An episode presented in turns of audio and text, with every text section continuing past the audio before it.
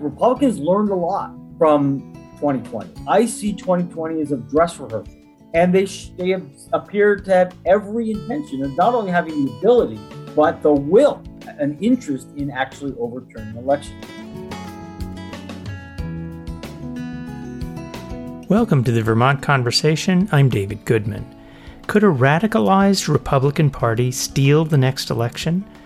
Harvard professor of government Steven Levitsky is concerned that that's exactly what may happen. Levitsky is co author with fellow Harvard professor Daniel Ziblatt of the international bestseller How Democracies Die. Levitsky was a guest on the Vermont Conversation last summer. On this Vermont Conversation, we talk about where we've come since and the threat that American democracy can slip away. Professor Steven Levitsky, welcome back to the Vermont Conversation. Thanks. It is always a pleasure, David. Uh, you wrote How Democracies Die during Trump's first year in office. And in it, you explain how democracies get subverted, including, as you say, capturing the referees, buying off opponents, and rewriting the rules of the game. So now that you've seen a full term of a Trump presidency, what did you miss? How else do democracies get subverted? Well, I, I I think democracies get subverted in, um, in, in much the same way as we laid out in the book. What I think we missed in the U.S. case, I, I think it, it was turned out to be far worse than we expected, uh, and we were considered pretty um, alarmist at the time. But what we missed was the um, the transformation of the Republican Party. We um, focused a fair amount on Trump in the book, uh, for good reason. We uh, held the Republican Party responsible for failing to gatekeep, for nominating him, for supporting his, his candidacy, despite the fact that he was clearly authoritarian.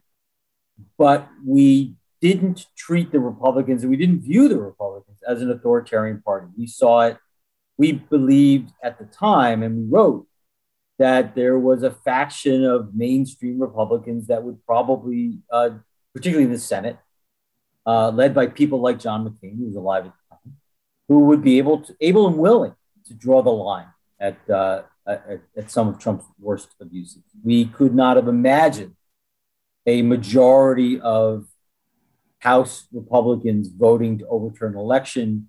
We could not imagine the vast bulk of the Republican Party ultimately condoning Trump's uh, inciting of the, the January 6th storming of the, of the Capitol. And we could not have imagined, although maybe we should have, the Republican Party across the country taking steps, particularly, not only, but particularly since January 2021, to prepare, um, in all likelihood, to steal or try to steal the, the, the 2024 election. That's um, that is the behavior, not of an authoritarian leader, not of a party that's enthralled, not a, that, that's a cult or enthralled to a uh, to uh, um, a charismatic leader by Trump, but it is bottom up an authoritarian party, and we missed that in 2017. How did we get here? Um, how did this happen uh, that authoritarian is so enthusiastically embraced and democratic norms are so casually discarded? Um, you know, I think we began uh, in a very tentative way down that road and how democracies die, but the picture, and, and you know, that's that's the million dollar question. And until we nail the answer, we're not going to be able to, sh- to steer clear of, of, of the threat we face.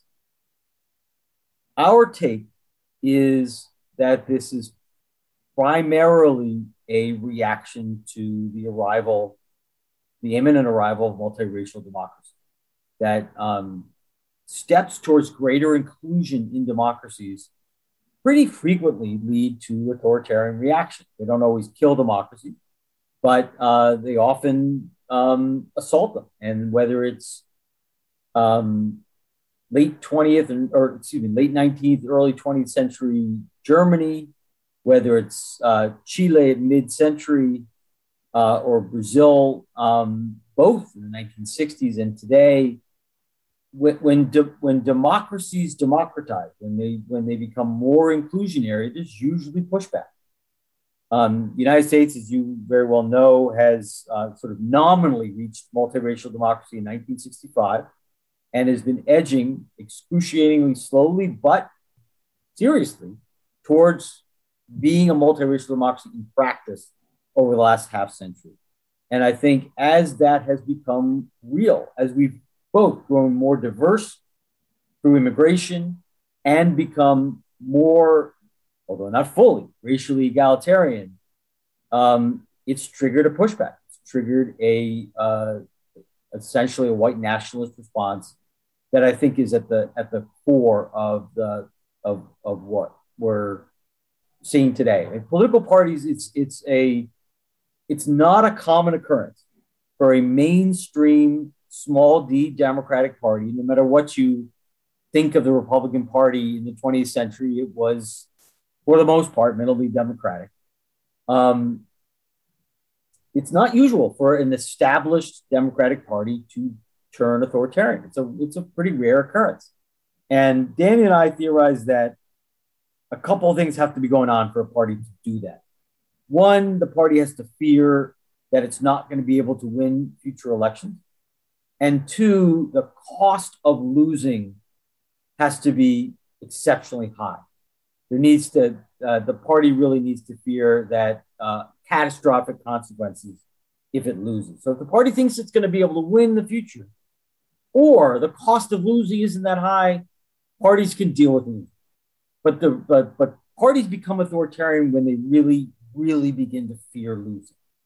And I think that's what's happening today. Not only does a party based almost exclusively on white Christians have a hard time thinking about winning elections in the medium term, but a party that represents white Christians, a, a, a group that dominated every aspect of our society, economy, polity, society, culture for two centuries, and is now losing that dominant status. That's a that's a great threat. Um, or that, that's a that's a perceived threat. Um, that's not just losing an election, that's losing your country.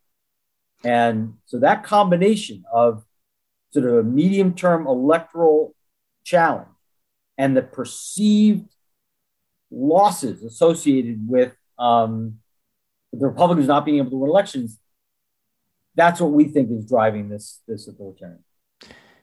You wrote recently in the Atlantic, uh, "quote The greatest threat to American democracy today is not a repeat of January 6th, but the possibility of a stolen presidential election. Why do you think that's a very real possibility? Um, first and foremost, because Republicans are actively taking steps to do it. They are putting in place uh, administrative changes. They're passing laws and making administrative changes to allow them, and, and precisely in critical swing states, Republican controlled swing states, Arizona, Texas, Georgia, um, Missouri. They uh, they're taking steps to do what Donald Trump tried and failed to do in 2020. So Donald Trump, uh, you know, didn't really have a plan. Uh, what wasn't very competent, did not have a comp, didn't have, had neither a plan nor a competent team, and failed miserably in his effort to um, to overturn the election. Right, it, it is a terrible shock and a terrible blow to democracy anytime the incumbent president tries to overturn the election. But Trump didn't do a very good job. Didn't have the tools to do it. Didn't have the knowledge to do it. But Republicans learned a lot from 2020. I see 2020 as a dress rehearsal um, they learned what they needed to do. They, they, they learned which electoral authorities they need to control. They learned what kind of legal tools were available to be able to throw out votes. Uh, they and they've made they've made corrections in several states. Uh, Georgia and Texas and Arizona are leading the pack. Um, and they sh- they have appeared to have every intention of not only having the ability, but the will an interest in actually overturning elections. They also learned in 2020 something that I don't think I would have predicted four years ago that there's not, for Republicans, there's not a, an electoral or political price to be paid for overturning an election. In fact, Republicans learned very clearly that they will be rewarded by their base, by their activists, by donors, if they uh, overturn an election that, that they claim or that their base perceives to be stolen. So there's no bright, there's no red line that they won't cross because maybe the electorate will turn on them if they steal an election. Um, and the, the other thing to keep in mind here is that this whole process will be legal or at least deemed legal. Um, this isn't going to be stealing votes in some illegal fashion. They will find technicalities upon which to, uh, now that the Georgia state legislature or the Georgia state election, election board has the authority to override local election officials in Democratic Party strongholds, they will find legally kosher um, grounds upon which to throw out their rivals' ballots, or they can. Hmm. Um, it, it, doesn't. Our elections rely a lot on forbearance. They they rely on people saying, "Well, you know, this person, uh, ten percent of their signature is not on the dotted line, uh, but obviously the intent was, was was there, and they, you know, we should give them their vote." Um, but you can toss votes out on all sorts of technicalities. And Republicans took a bunch of steps that we talk about in, in more detail to make it possible and, in fact, make it likely that votes will be tossed out only in certain areas based on technicality. And that could turn a close election. Now that uh, Trump and Senator Mitch McConnell succeeded in installing three Trump justices on the Supreme Court, do you think that checks and balances still work? Um, that's a big question. I mean, they, they work in, in, in some capacity, right? The uh, conservatives have a lot of checks on, uh, on liberal power, right? There, there are an awful lot that the, that the Biden administration cannot do because of a, of a, of a, uh, of a Senate that is, that is skewed towards Republicans, is skewed toward rural areas, and a, essentially a packed Supreme Court. So it is um, so that our institutions work very well as a check on democratic power. I, I wouldn't go as far as some, which is to say that the next time we have a Republican president, you know, the institutions are going to roll over and there'll be no more checks. I think that uh, there there is still some professionalism and independence, even in this very conservative Supreme Court. But uh, on a whole bunch of issues, beginning with voting rights, conservatives have a, uh, well, we now have in place um, a, a, set of institutions that, in the right circumstances, provide a, a, basis for a frightening amount of minority rule, put it that way. So, so one person's checks and balances become another, or one party's checks and balances become another party's minority rule. And, um, and that's the danger for me. Well, let's talk about the filibuster. You've argued that uh, you know, the undermining of norms, the doing away with norms, and the filibuster is, as we know, not a law. It is a, a norm. Uh, but that doing what's that? It, it's a basically a rule. It's a rule. So that the undermining these traditional rules and norms is undermining democracy. Do you think we should get rid of the filibuster? I do. Um, and couple couple points re- in relation to where we were in the book. First of all, things are worse than we perceive them to be in the book. The Republicans are a much greater, much more sustained threat to democracy than we anticipated when we wrote the book. And so I, I think that the days of, you know, hoping we can kind of re-equilibrate and uh, and sort of hold on to pre-existing democratic norms, I think those are mostly past. That said, uh, my position on the filibuster, I think, is entirely consistent with the argument we made about forbearance in the book. What we argue in the book is that the, the, the norm around the norm of forbearance around the filibuster was that it's supposed to be a rule that is deployed with restraint. Like the filibuster was okay. I mean, the filibuster did blocked a couple of really important democratic reforms, So therefore, did historically a lot of damage in the United States. But setting that aside, the filibuster was minimally compatible with democracy if used with restraint. So between 1917 and the election of John F. Kennedy, good chunk of the 20th century, filibuster was used once a year. That norm of restraint disappeared over the course of the next half a century. It eroded slowly in the 70s, 80s, 90s, and just completely went out the window under Obama to the point where today, and this is the point that I don't understand why people like Joe Manchin don't see this. Today, for, for the first time, the filibuster is used with every piece of legislation. It's just simply a routine mechanism of obstructionism. It's, cre- it, it's, it's created, and this was not true in the 1950s, it's created a situation where you need 60 votes to pass legislation in the US Senate or in, in the US Congress. That's not, that is a completely different institution than it was in the last century. And that, that is because the norm of forbearance that sustained and made that institution function have been blown to bits. So there's no norm left to preserve.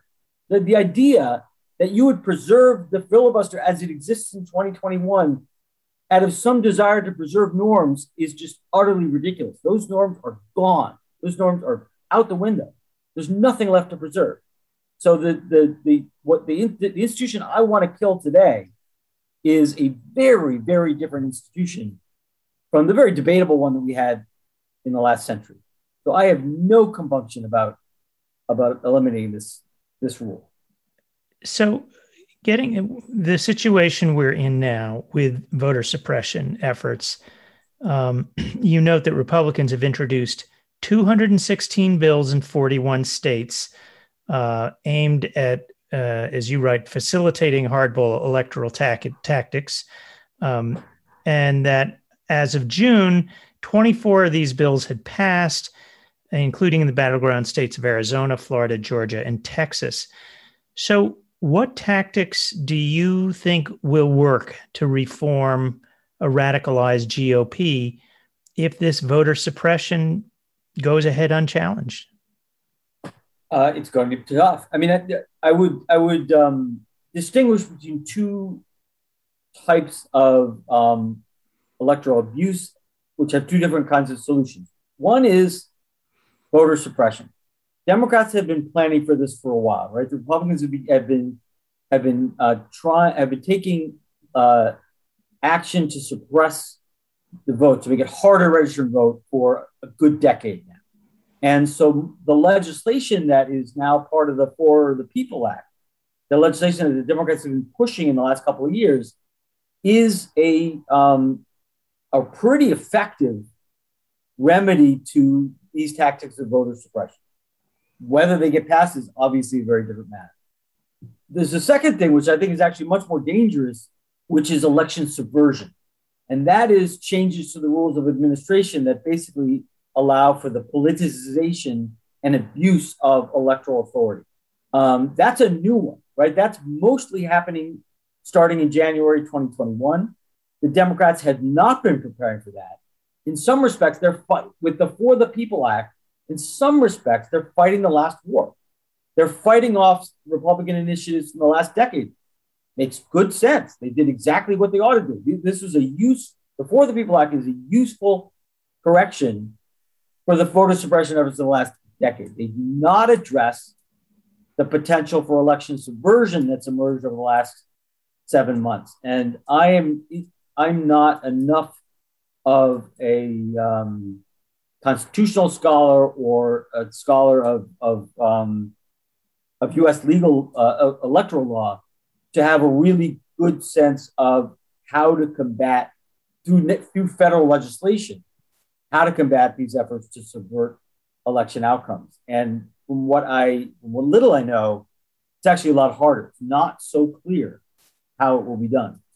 So you're a scholar of the rise and fall of authoritarianism around the world, particularly in Latin America. In your case, what have you seen elsewhere in terms of successful movements that have toppled or challenged or slowed this kind of creeping authoritarianism? It's it's not so easy to answer that because um, there aren't very many cases like the United States. So there are advantages and disadvantages.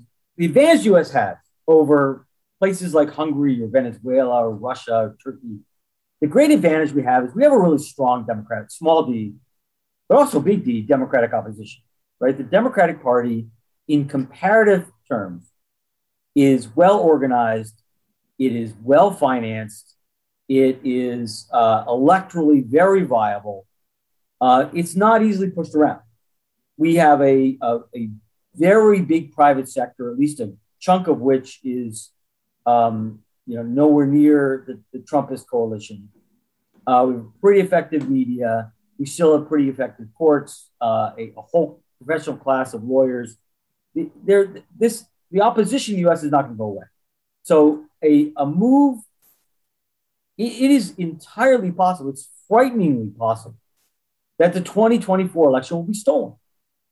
I, I'm not predicting that it's going to happen. I'm saying it's a very high risk this. If that happens, we're not going to slide into Venezuela. We're not going to slide into Russia. We're not going to slide into single party rule. The opposition, the Democrats, small and large media, are too strong for them.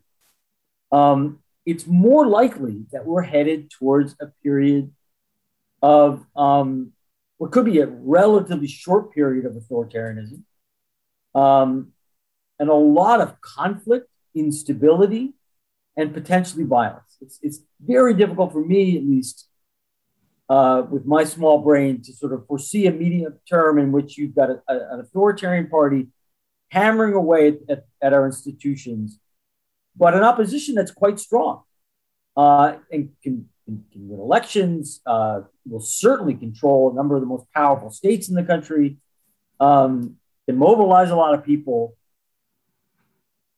You know, the, the other cases like this with evenly matched forces have, have, have slid into civil war, right?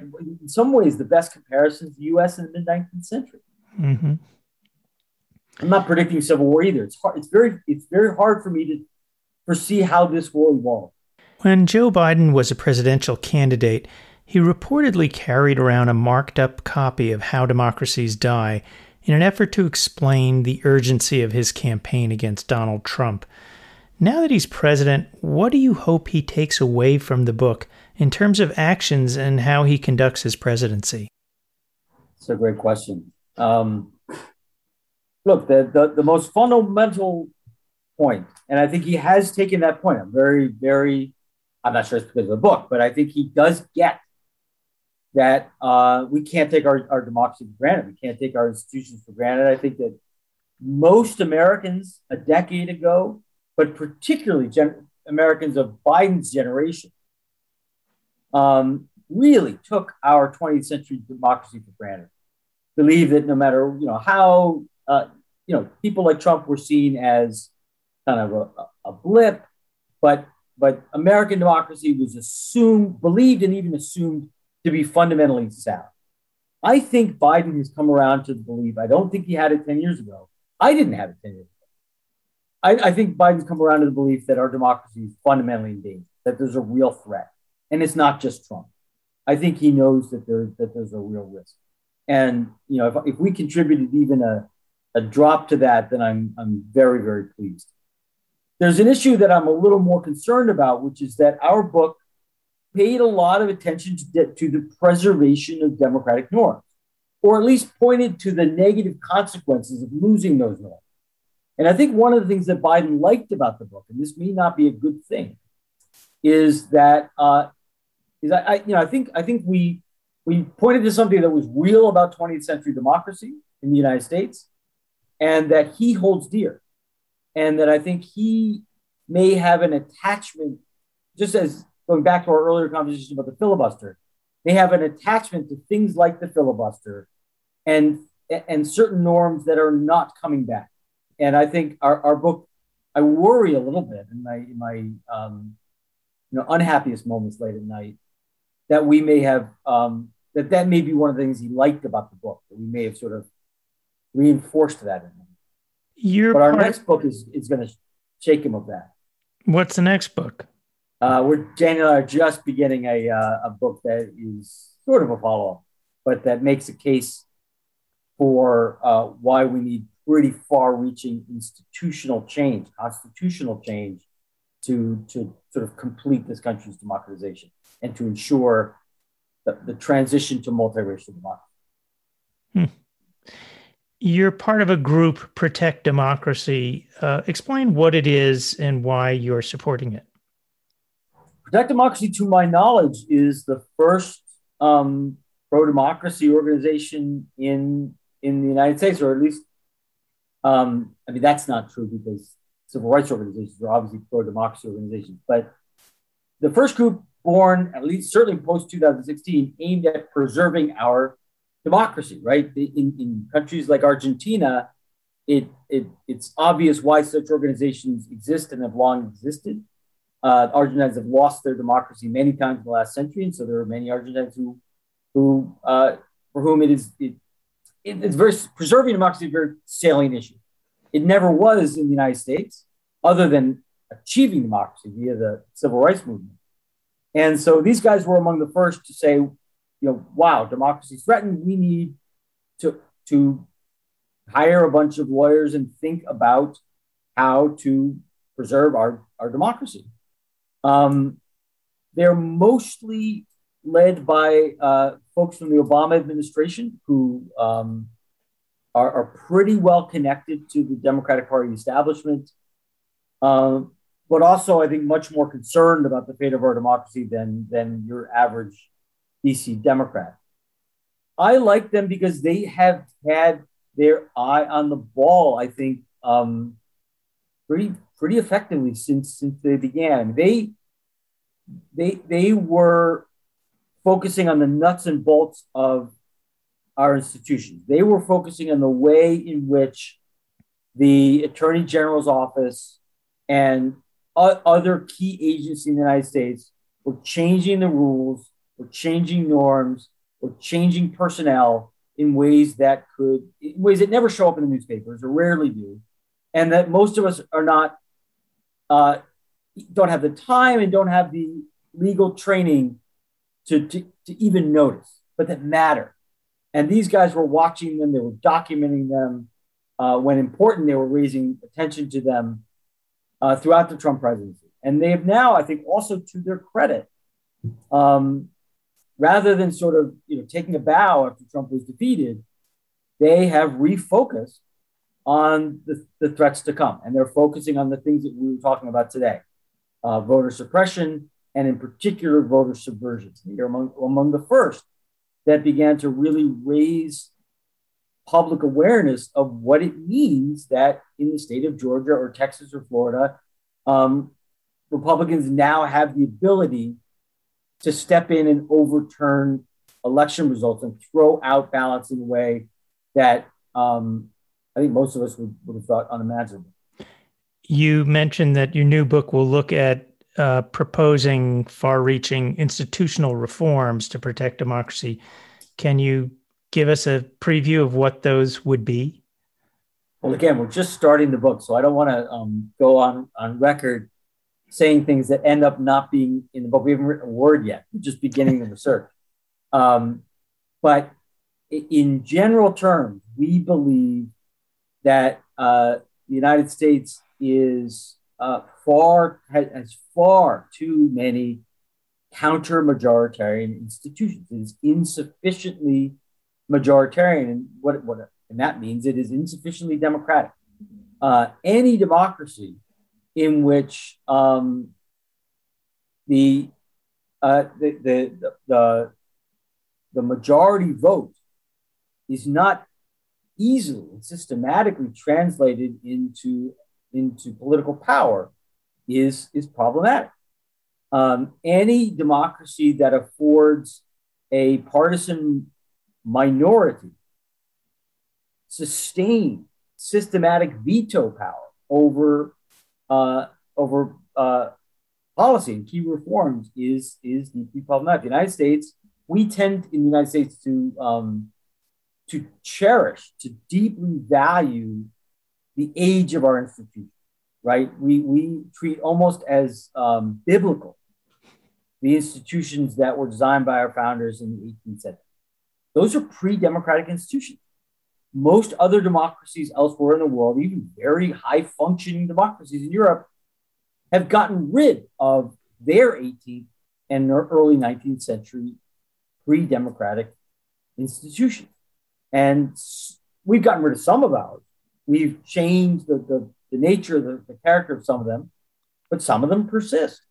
And um, the electoral college is um, is an, abom- an abomination that it, it, has the potential now, given the it, it, it the um, its partisan electoral bias, to throw our democracy into severe crisis, uh, and and it has the potential to be to be to provide the, the constitutional foundation for minority rule. Um, so that's an obvious one that needs to go. The Senate is a deeply undemocratic institution. A couple hundred years ago, it, it was not a it was not considered a big deal among democratic theorists that um, a, a low population state like Vermont, sorry to pick on Vermont, would have as much political power in the Senate as, as a high population state like, like New York or Wyoming California today. Um, it is deeply undemocratic and it has um, now um, real political and partisan consequences. All right. Well, Professor Steven Levitsky, I want to thank you for joining us on the Vermont Conversation. Thanks so much for having me. Steven Levitsky is a professor of government at Harvard University and author of the international bestseller How Democracies Die. That does it for this week's Vermont Conversation. You can hear this and all programs at vtdigger.org slash Vermont Conversation. I'm David Goodman. Thanks so much for listening.